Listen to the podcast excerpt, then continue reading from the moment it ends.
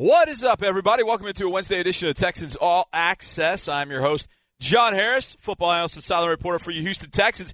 And my first time on radio this week because Mark Vandermeer, the voice of the Texans, was down in Orlando at the owners' meetings and texted me on Monday and said, I got the show Monday and Tuesday. When your boss says, you know, you don't have to do radio for those two days, you just kind of nod, say yes, and away you go. So I uh, had a chance to listen to the last couple nights. Really good stuff that Mark was able to get from Orlando. I got a few things to follow up. In fact, we'll do some in this first segment as well. But tonight is also our well, it's our Wednesday night draft night. Wednesday night, it's our Wednesday night draft. How about that?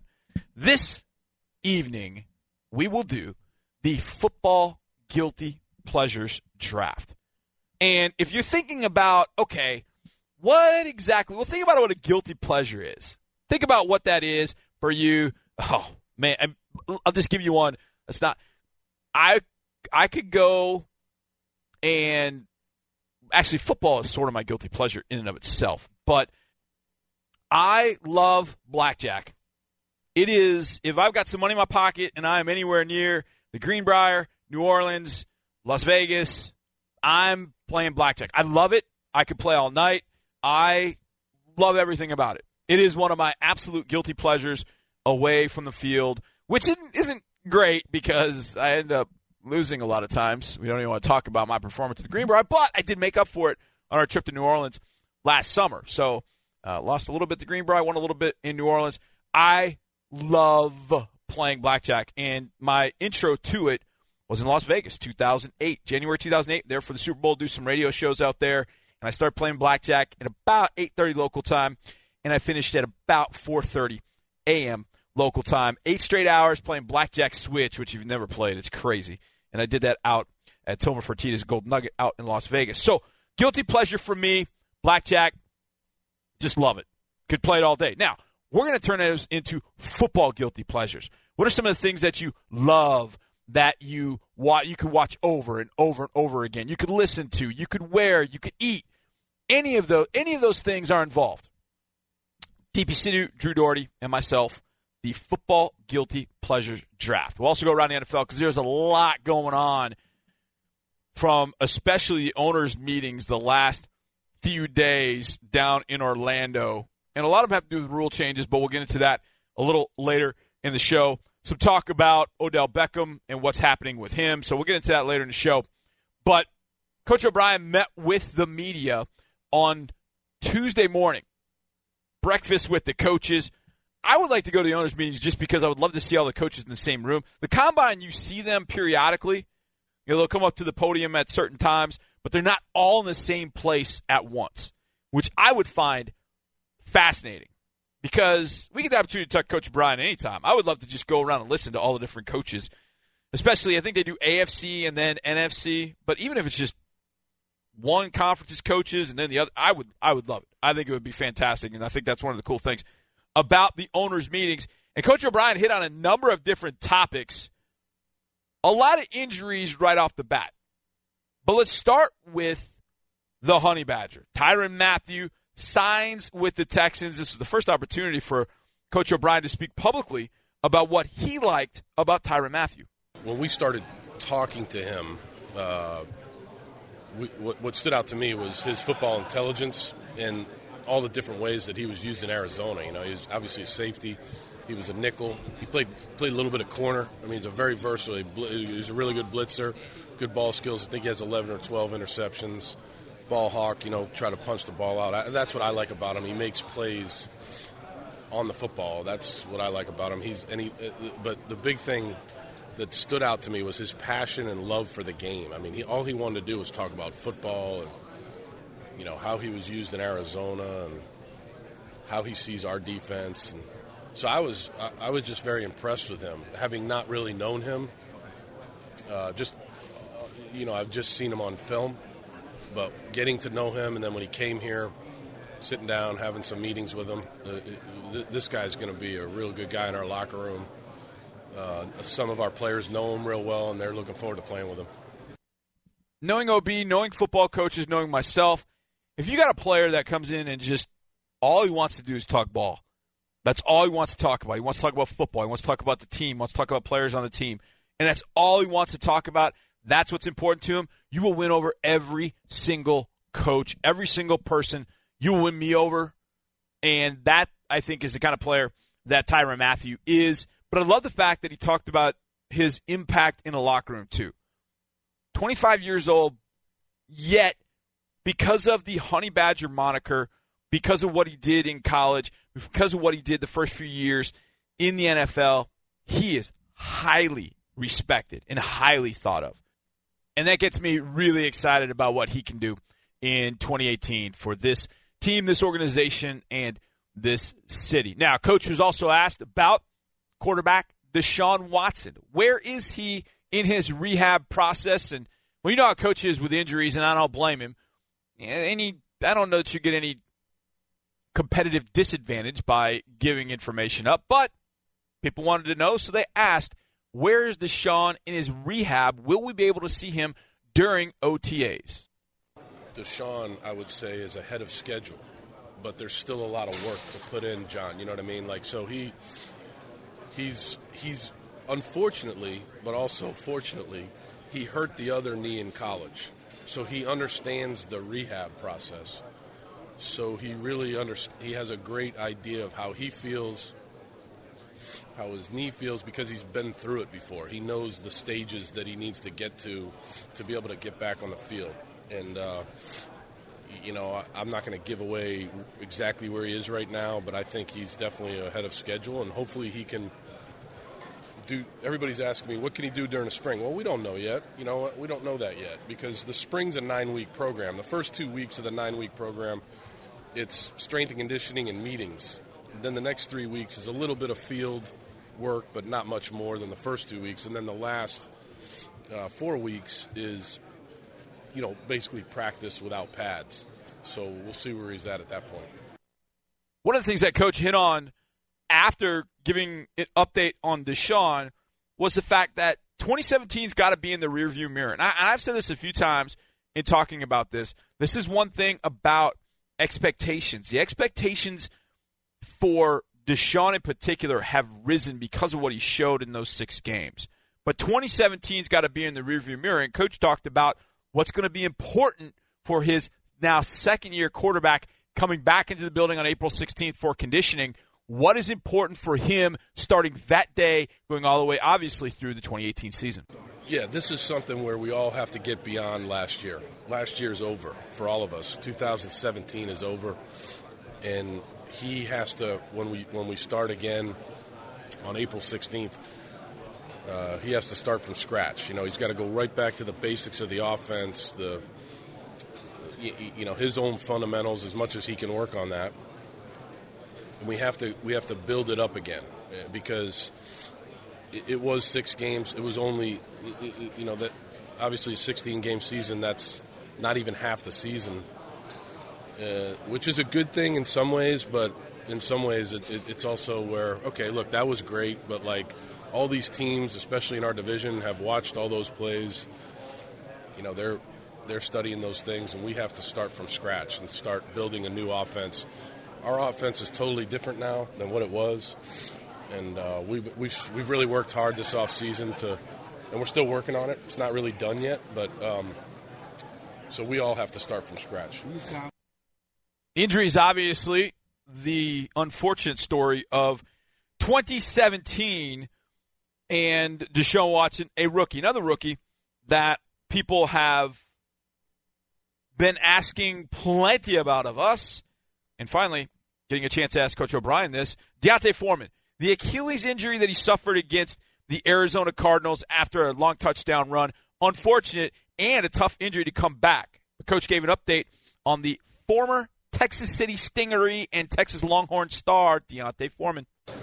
Progressing well. He's been in there every day, uh, working hard. I, you know, it's a it's a tough injury uh, for a young running back but he's been working very hard, and so I think he'll he'll be on schedule to. He, he, I don't think he'll be able to do much on the field in the spring, but I think he'll be ready for training camp. Would you like to see him take on more work? You know, I, I, yeah, I think like he was trending in that direction. I think just like everybody else, he's got to earn that, but. Uh, but he showed uh, a lot of promise last year before he got hurt. I mean, he got hurt on a 50-yard touchdown run, Right. and um, you know, I really like the way he plays the game. I like the physical aspect he brings to the game. I, I like a lot of what he does. So. Now, I don't know who the person was asking the question, but in between there, you can hear you expect him to carry more work, the workload. And essentially, the question came up you, you see him as a starter. And I've said this to many people. I don't, I don't worry about who starts. I, I never worry about who starts. That makes no difference to me. And if you asked a player and said, look, you can start, but you're only going to play 20 plays, or you can be the quote unquote backup, and I say that in air quotes, and not start, but you'll play 60 plays a game. Which do you want? Well, I know what I pick. I couldn't care less about starting. And starting has to do with what defense they might see, some of the plays they want to run right out of the chute. That starting really doesn't matter. But the follow up question on that was, was he going to start? and coach, after kind of being cajoled into it, uh, he thought it was a little bit of clickbait. That's right, it's clickbait. Good one, coach. I kind of feel that way too. Running backs, tight ends, wide receivers. It doesn't matter who starts. Now, on the offensive line, it does because those guys that typically start end up playing the majority of the snaps because you don't rotate freely. It's not about personnel groupings. Yeah, you might put a sixth offensive lineman at tight end, but that said, usually starts plays in the offensive line. One of those guys that has an opportunity this year is going to be second year offensive tackle Julian Davenport. Coach was asked about him and his progress and what Coach O'Brien thought of Julian the last two games he started against the Steelers and Colts. Yeah, I thought when he went in there, you know, for a rookie, coming from a small school, he's got a great attitude, very businesslike, very serious guy. Uh, and I thought when he when he when he played, he played some tight end, he played some tackle. You know, tackle at the end of the year. I thought I thought he held his own. I thought he held his own. You know, he's a big guy. He's got uh, excellent length, athletic ability, and so yeah. I mean, look, you know, he n- none of these positions are nailed down, but he'll he'll be given the opportunity to to play left tackle. As coach noted there, there are no guarantees at this time of the year. Even if he said he's going to start left tackle, there are no guarantees that's going to happen. But I went back and I watched Julian the last two games. When those two games took place, it was during Christmas break. Team was not playing very well. It was not going well. We all wanted the season to be over, so I really didn't get a chance to study those games. I went back and watched them. I didn't really study them. But I made a point the other day to watch both games, Steelers and Colts, with Julian at left tackle because I started thinking maybe that's the way this goes given what's left in the draft. The free agents, Nate Solder was really the only one that had a true body of work to play left tackle. So I thought, what if they do go into the season with Julian on a left tackle? What does that mean? And I watched those two games, and he faced J- he faced T.J. Watt, he faced uh, Stephon Tuitt at times, he faced uh, Jabaal Sheard with the Colts, so he wasn't facing a bunch of slappies, and he ended up faring, I thought, very well. Not going to sit here and tell you he's going to be an All-Pro left tackle. Not even going to tell you he's going to be a starter. But I, after I got done with those, I thought, man, Julian came a long way. If he makes the year one to year two jump like we expect, based off of those two games, and he makes that jump, I think Julian Davenport could be the left tackle, and we could feel really good about that going forward. Is he going to be perfect? No. I mean, look, he's two years removed from playing at Bucknell against VMI and, and Villanova. Now he's facing the Steelers and the Colts and then the Jags. So he's got a long way to go. He's still got to get stronger. But if he comes back from his offseason conditioning and he gets in this offseason conditioning and he is stronger and he is uh, now a little bit more accustomed to the speed of the game, I think Julian could end up holding his own at one of the tackle positions left, right, whatever. I think he's going to end up holding his own in one of those spots. He's more comfortable at left than he is at right. But I really liked what I saw in those two games. Was it perfect? No, no, no, not even close. But was it a lot better than the other lineman he was playing alongside alongside of in those two games? Yeah, it really was. So, Julian, we'll see. But coach had some good things to say about him and his opportunity to play left tackle. All right, we get back. It is our football guilty pleasures draft. It's Wednesday night draft next, right here in Texans All Access. It is time for our Wednesday night draft. I'm your host for this evening's show, John Harris, football analyst and sideline reporter, joined now by my two best friends, I don't Really? I, I, yeah, I don't want Mark. Mark in here. that. I was He- like, don't where's care. You guys are my, you guys are my two best friends. We won't tell him. DP Sidhu and Drew Dougherty. What's going on, guys? We're How's doing going? great. How's it going, Johnny? Yeah, he may not have me on the show tomorrow for that. He didn't have me on the show Monday or Tuesday either. So Uh, he'll be uh, all right. He'll be all right. Yeah. Okay. So, anyways, last week we did our Wednesday night draft, Mm-hmm. and me, you, Drew, and Mark Vandermeer, we drafted the All American. It was the All American Dude draft. yes, It's pretty good. All American dudes. All American Dude. Okay, DP. yeah. All American. oh dudes. gosh, I knew you were gonna put that on me now. Now I'm not Dead no, or alive, fiction, uh, fictional or real. Real Didn't matter. The very first pick in the draft was Mark Vandermeer. She took Ronald Reagan. Oh, okay. I took George Patton. And I Here took, was my team. I My took team- Jason Bourne. Yeah, my team was George I Patton. know. I was thinking more entertainment. my, my team was George Patton, yeah. Bruce Lee, Okay. um, oh Charlie Bed, uh, Chuck Bednarik, who played for the Eagles a long, long time ago, Concrete Charlie, Rambo, and Okay. Willie Nelson.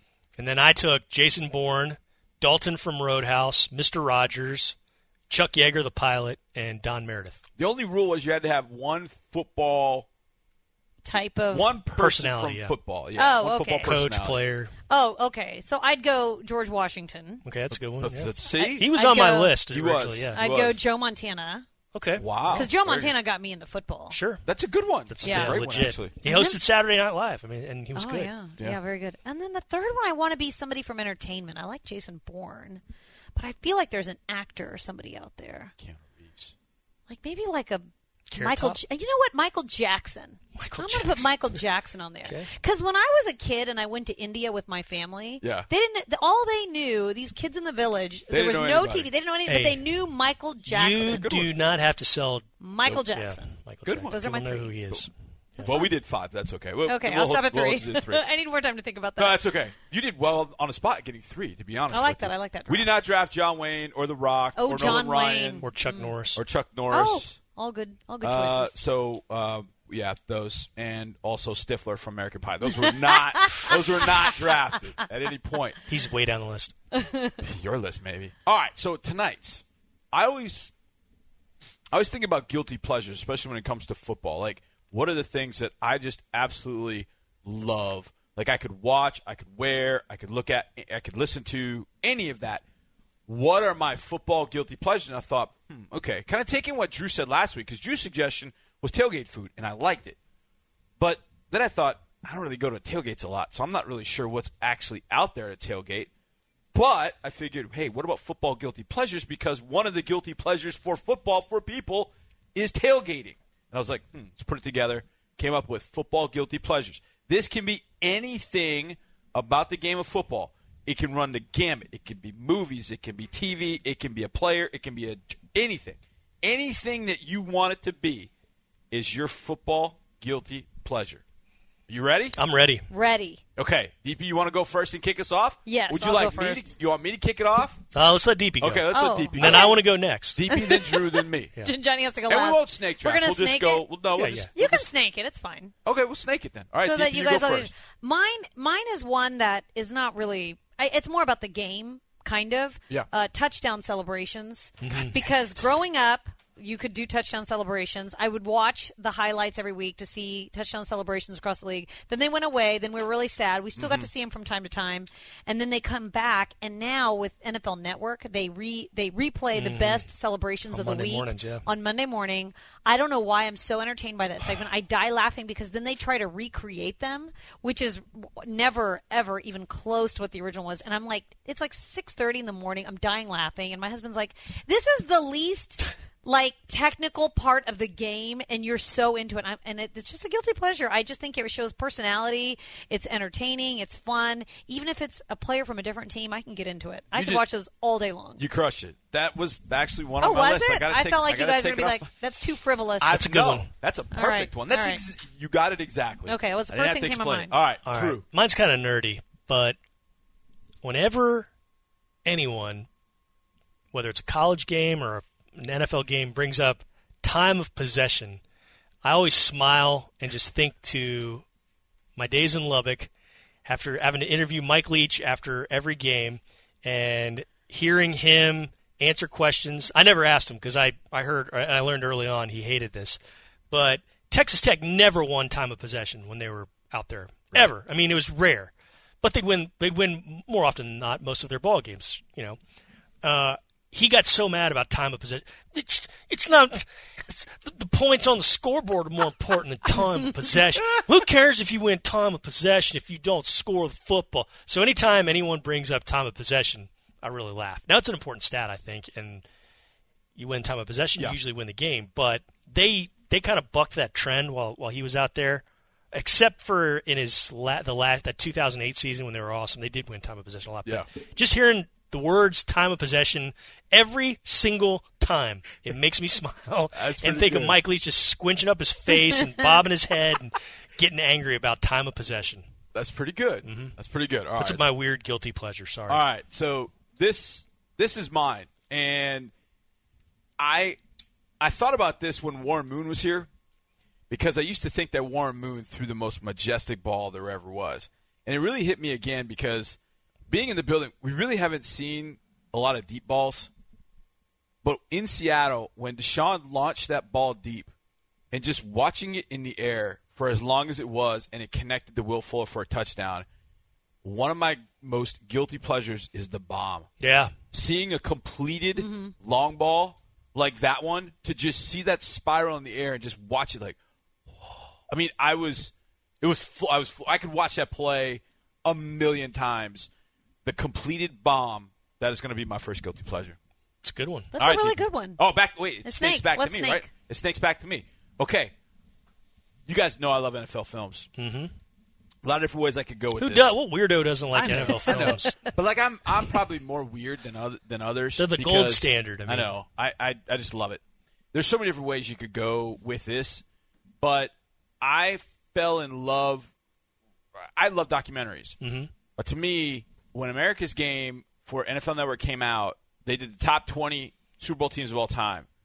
If America's Game is on television or anywhere near me, I will watch it. I will I will watch in air quotes as I'm driving home in my car. I'll just put on the sound just so I can listen Okay. to it. I don't watch it. Okay. I Not just anymore. listen to it. so my second one is America's Game on NFL Network. It's pretty good. Yeah. It's pretty Really good. I like it. I like All it. right, Drew, next. The Navy fight song. I like it. I don't watch much Navy football, but every couple years I'll hear their Navy fight song. That it's called Anchors Aweigh. Yeah. Like A W E I G H. So I just love it. Bum bum bum bum bum bum bum bum bum bum. I like that song. You know what's great? And, and Above all other fight songs, that's one I love. That's your favorite? yeah, I didn't go to Navy or anything. I I'm don't- going to I pick like this Michigan's, even though I hate Michigan. one. My Shit's dad taught me that Michigan fight song when I was five. I don't know why. I know how to that's play like that on the xylophone or the whatever the. You know what's also one of my guilty pleasures is that Army Navy at the end of the game, when the game's over, the team that wins sings second, and I lo- I just love watching that team who's won. They have to wait for the other team, but then when they do, it's just this eruption. Mm-hmm. I love it. Good one, Drew. All right, DP, you get this last pick, and then you get to start off the third round. Oh, okay. Uh, mine is along the lines of college football. I love college game day signs. Oh yeah, that's a signs good on one. college good. game Dang day. that's a really good one. That's yeah. really good. I, I don't even care what they're talking about, but I'm just like watching the signs, and I'm so, I don't know. I'm so entertained by the trash talking and the creativity. Like, I Jim Harbaugh was on once, uh, or Michigan was playing, and they had like all these signs about Jim Harbaugh. One was like Jim Harbaugh wears off-brand khakis, and Yes. Jim Harbaugh uses Yes. Snapchat filters, and doesn't wait his turn in the pretzel line. Jim Like, Harbaugh loves Nickelback stuff. Yeah, like Nickel, that, yeah. stuff like that. Like, it's just so No offense, all you Nickelbackers out there. it's just the most random trash talking, and I'm so entertained. And every now and then you'll see, like I remember when we went to um, in 2013, we went to San Diego, and it was week one opening day, and they had a bunch those those big heads, the big cutouts. yeah, Yeah, big fat yeah, heads. the big yeah, fat yeah. heads were in, and somebody brought like all of our players' heads, Mm-hmm. the big heads. It was like Brian Cushing, Earl Mitchell, um, was it Arian? There were like three or four of them, and I was I I, I love signs that just are kind of fun and, and make the game Game day fun. signs. Game College day signs. game day signs. That is- College game day signs. Pro really game good. days. The Very pro good. the pro game day signs need to up College game day, the their students get very creative. So good. Very, very good. All right, you kick off the third round. My DP, third one is a little bit nerdier. I love mic'd up. I love anything mic'd up. I don't know why. I just feel like I'm in on a conversation that I'm not supposed to be in on, even though everybody knows the guy's mic'd up. Mm-hmm. Yeah. But I'll watch mic'd up from anything. And I love it when they trash talk to each other or they're having a conversation about something that has nothing to do with the game. uh, I'll, I'll watch Mic'd Up all day, any day. I could just watch him back to back to back to back. That's it. Outstanding. Mm-hmm. Yes. All right, Drew, your turn. neck rolls. I love seeing 1980s footage of the NFL and seeing some of these guys with the neck rolls and just how people wore their uniforms differently back then. I love seeing that stuff, and and bodies were shaped differently back then. They weren't as muscled up as there's a lot of a lot of more Marmaduke looking guys, you Yeah. know, with like lots of limbs and kind of you know rangier. But yeah, I just love seeing, seeing neck rolls. It always right. cracks me up. We'll and go- and goofy face masks, Yeah, oh. no less. Goofy That face is masks. One B. yes. Did you like the bullhorn? I used to love That was a the cool bullhorn. one. That, The- that came the single, back the single, uh, single bar? single bar for non-kickers. You know, I mean, for not kickers. That was a That was wild. Joe for Theismann, and yeah. All what right, else we'll you know? go. We'll go four rounds. So I'll finish up the third, and then we'll do the fourth. And these last two, my last two, are going to be very, very nerdy, and probably tell tell the reason why I am wh- where I am and what I'm doing. But the last one in the third round is I I could listen, and I'm pandering to my boss in some sense. I could listen to Mark's end of game call against the Colts in 2015 when AJ Bouye comes up with the interception. Hasselbeck gets the snap. He's going to go long, deep down the middle of the field, and it's intercepted by A.J. Bouye. Bouye runs across the 45 and slides down, and the Texans are going to do it. They're going to finally beat the Colts in Indianapolis. I could listen to that Sheer all day long. Sheer joy. Oh, it was fantastic. I was as happy for Mark as I was I know. for the team. I know. I was I, the whole time. And, and, And he's was- always so nervous at Lucas Oil Stadium. I'll see him before the game. I'll see him at halftime, and he's just like, "Oh, I don't know. I just hate this place. know. I, hate this place like poison." I was very happy for him. And so after he makes that call to AJ, he throws it down at me, and I, am like, cel- I'm like down on the, I'm the sideline You're celebrating with everybody. yeah. And he throws it, hey, let's go to John. And I'm like, I'm in half in tears, and I was like, can't talk. but then the next day, which I, I heard the call, but I didn't really, it didn't really register because there's so much going on. I'm watching the, I'm watching everything, so I didn't really hear it. The next day, I heard him play it. I was like, that was really good. Like I told him, I said that was excellent. I could listen to him make that call. he had a lot of years to time. prepare for that Yeah, call, he did. Johnny. He did. He had that one. he had that one uh, ready to go. That's a good one. And my last one is now he's synonymous with college football, but he also did the very first year of Monday Night Football. But to me, he is the voice of Mm. football in my mind, and that's Keith Jackson. Keith Jackson, I could listen to any game that Keith Jackson's doing, whether it's Keith Jackson and, and Frank Broyles, Keith Jackson and Griese. I could listen to Keith Jackson all day long. He was good games. on baseball too. Man. He was. He was very He was good. a really good baseball. Keith Jackson too. was. It just it spoke volumes to me, and it's obviously as I was, you know, in young adulthood, moving on into adulthood. But he just passed away recently, and that was one of my.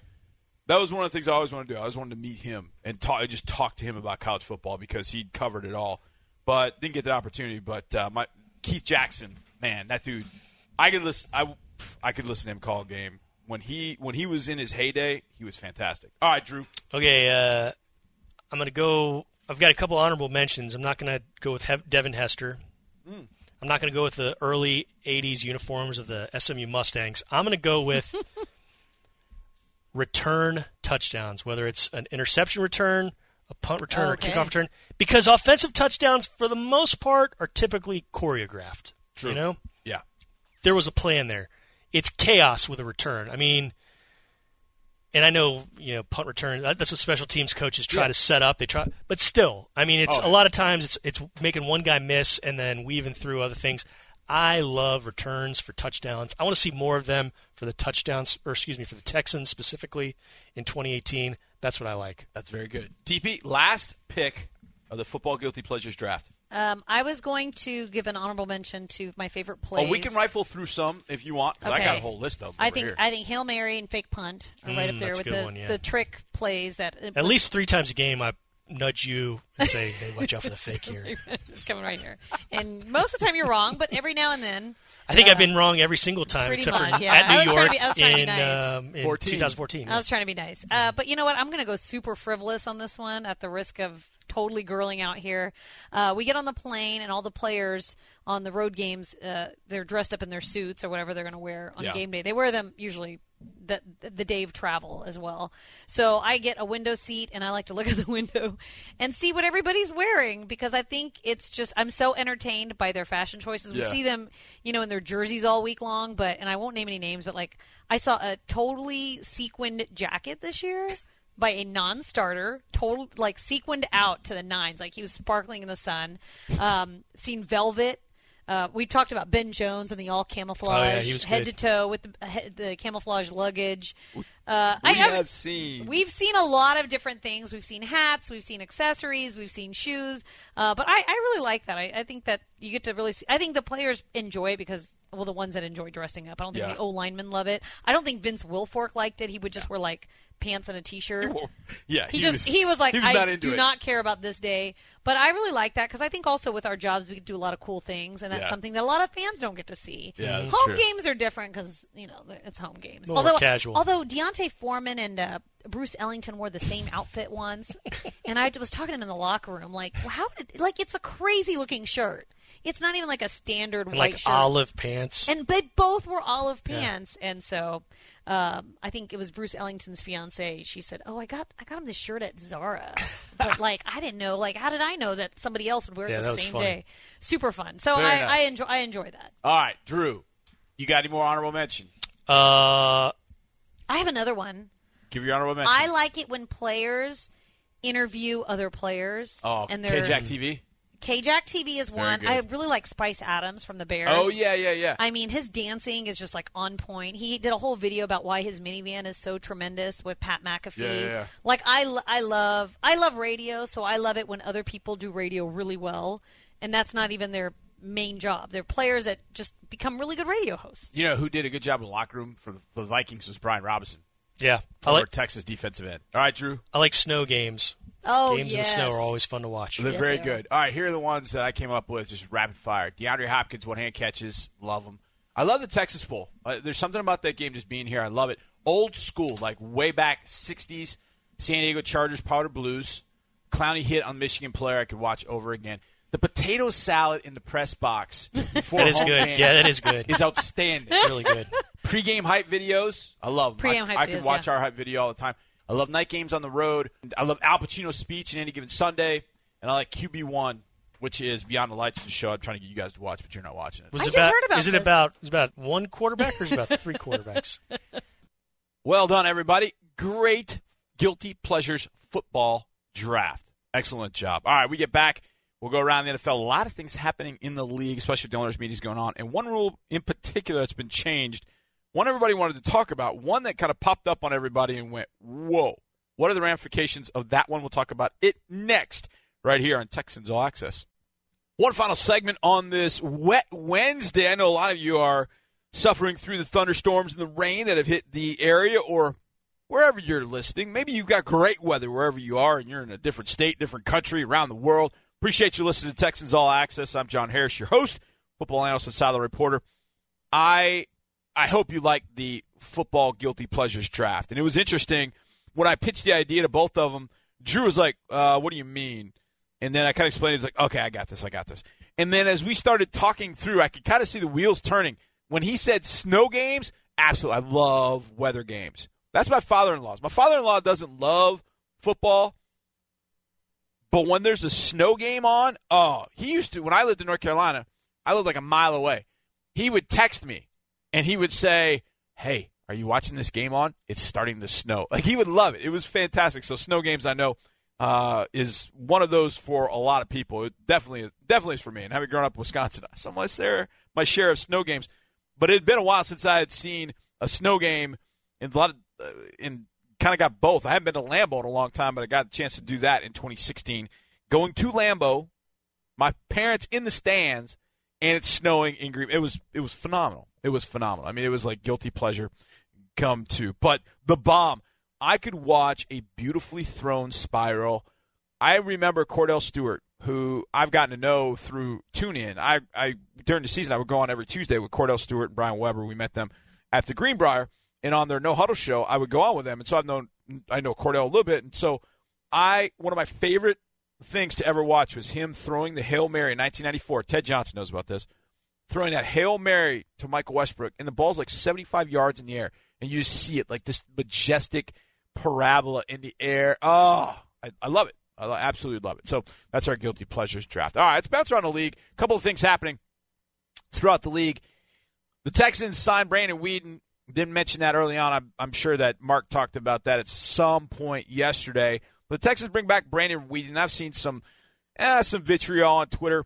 It's funny because one of the names that popped up when we were talking about backup quarterbacks, it popped up a couple of days ago, and I thought about this. I was like, man, what about Cody Kessler? I didn't know his contract situation. I didn't think he was a free agent. I thought it might be have to be a trade if they did it.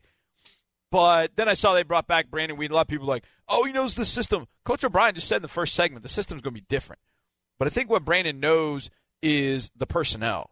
He knows the personnel. He knows everybody involved. He knows, you know, and I think that's one of the things about you know, not it's not so much running this offense. That I mean, anybody saying that it's not really that. It's about knowing the personnel, and I'm talking about knowing and understanding and dealing with Coach O'Brien and the team and the players and everything about it, and just not having to get somebody up to speed. And think about this in OTAs: if Deshaun is not able to go in OTAs, then you're not going to get anything done if you don't have a quarterback that can step in and knows where everybody needs to be and get everybody in the right spot.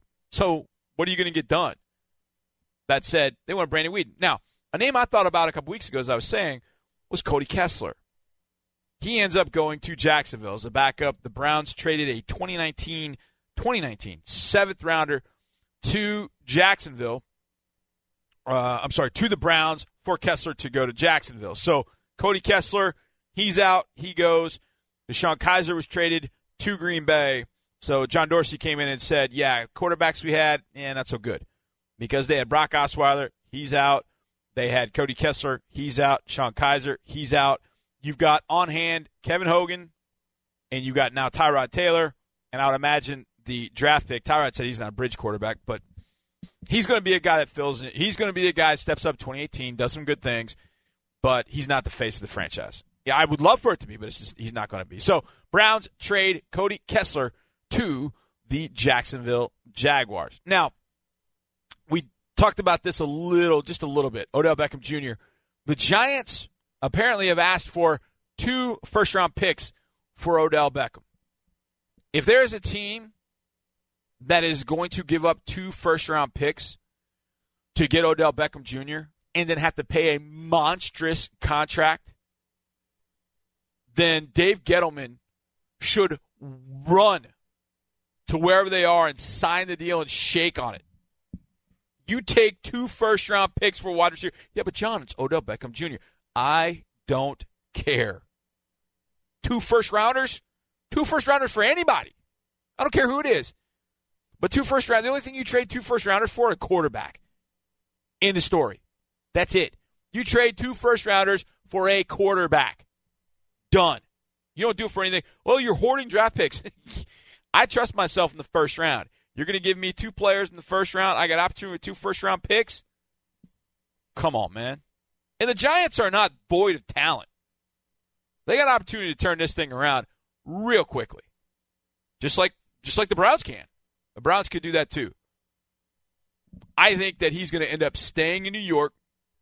He's going to end up signing a deal, and he's going to be there. Now, there's some talk about the Rams. I don't know the Rams fit under their salary cap. I don't know. I don't know how that happens. Be, but they'll have to pay Odell Beckham Jr. soon. They'll have to pay Marcus Peters soon. And if they hit it off with Suh, they're going to have to extend him too. And then they're going to have to pay Donald. I mean, they got a lot of money they're going to have to spend. I just can't see the Rams doing it. Maybe they want to do it for one year, go all in, see if they can win it, and then kind of the Miami Marlins thing that they did a few years ago. Many years ago, but 20 years ago now. They just had a big old fire sale at the end of this. You're not going to be able to bring everybody back. That's the problem in L.A but maybe they do it. But you're going to give up two first round picks if you're LA to do it, and then you might not be able to keep everybody that you brought in. I, I don't see it. I don't see anybody doing it. I really don't. The team that could possibly do it would end up being the Cleveland Browns, but I don't think the Browns are at a point where Odell Beckham Jr. puts them over the top. That's the only way. That's the only way you make this deal. Only way. And for the Rams, that could make some sense. Odell Beckham Jr. could put the Rams over the top, so I could see it. But if you're the Giants, you know what you're getting? You're getting the 31st to 32nd pick if they get him because the Rams are going to be in the Super Bowl with him and all the other pieces they've acquired. So you're going to get the 31st to 32nd pick. I mean, it's not like you're getting number three or number four. You get the 31st to 32nd pick. So, but still, I'm getting first round picks. I'll take two first round picks. If you're going to give them to me for Odell Beckham Jr., come on, let's go. If I'm Dave Gettleman. Sua Cravens traded to the Broncos. Not a huge name, but it's to me it's curious. I'm curious about it. Sua Cravens was there were some issues with in Washington on a number of different levels, and so I'm very curious to see how that fit goes uh, in Denver. But this one is the one I think really got. I don't say got under people's skin. I would have loved to have heard what Teddy J said. I didn't get a chance to listen yesterday. But a rule that the NFL has put in was something that Roger Goodell had to talk about today when he addressed the media today from the annual league meetings. It is about the lowering of the head. Now, a lot of people have voiced opinions on this, and obviously I'll voice mine. I I understand the spirit of the rule and the spirit of the law. Now, a few years ago, I remember remember going on the radio and seeing one of the, the rules that the NFL put in, and it had to do with something like this. And I think it was like a running back couldn't lower his head to run somebody over, and it was never called. It was never called. And that's my whole point. How is this going to be called? Look, if true spearing, which is using the crown on your helmet, if that was called properly, that's what this is. This is basically saying that we're not calling spearing properly. There are a lot of hits that just go, wow, that that was not that was not good. Roger Goodell said today, our focus is how to take the head out of the game and make sure that we're using the helmet as protection and it's not being used as a weapon, and that's the core what we're focused on. And I think we made a tremendous amount of progress in that this week. Now, there are a lot of people that looked at it and said, "Whoa, man, ah, what if I go to make a tackle on a guy and then he slips and I kind of well, first of all, your head shouldn't be down anyways when you tackle. That that's the whole point. A good, solid tackle, you keep your head up at all times. Now, there's going to come a time, I would think, when the quarterback or running back or whomever starts to kind of go down to the ground and you maybe hit. Those are the ones that I think will be the test case. Because I think that gets officiated poorly in college football, and it costs some guys the a half because they end up getting the targeting call on them, and they've got to go off for a half. Now, I hope that's not what this is. I hope this is just really kind of a shot across the bow to say, look, take the helmet out of the game. If you're leading with your helmet, if you're if you're not trying to wrap up, you're just throwing your helmet, you're ducking your head, we're going to start flagging for it. I think it's actually for the betterment of the players. They've got to learn to not because this is the world we live in. It. You can gripe and complain about it. This is the world we're living in with football. Do we all love it? Nah. But they're trying to make this a safer game. They they know football knows what it's up against in some sense. But if you take the head out of the game, it can end up being a it can be a I want to say a safe game. It's still going to be violent. It's still going to be that kind of game. But so is hockey. You got parents telling their kids go play hockey instead of football. Look, the collisions are worse in hockey. They're not wearing half the gear. But that's a soapbox for a different day. So there you go. Hopefully that rule uh, will it'll be examined. And my thought is it's going to come down to officials are really going to have to legislate better when it's spearing, when it's not necessary to go helmet to helmet, those kind of things. And that's going to be tough.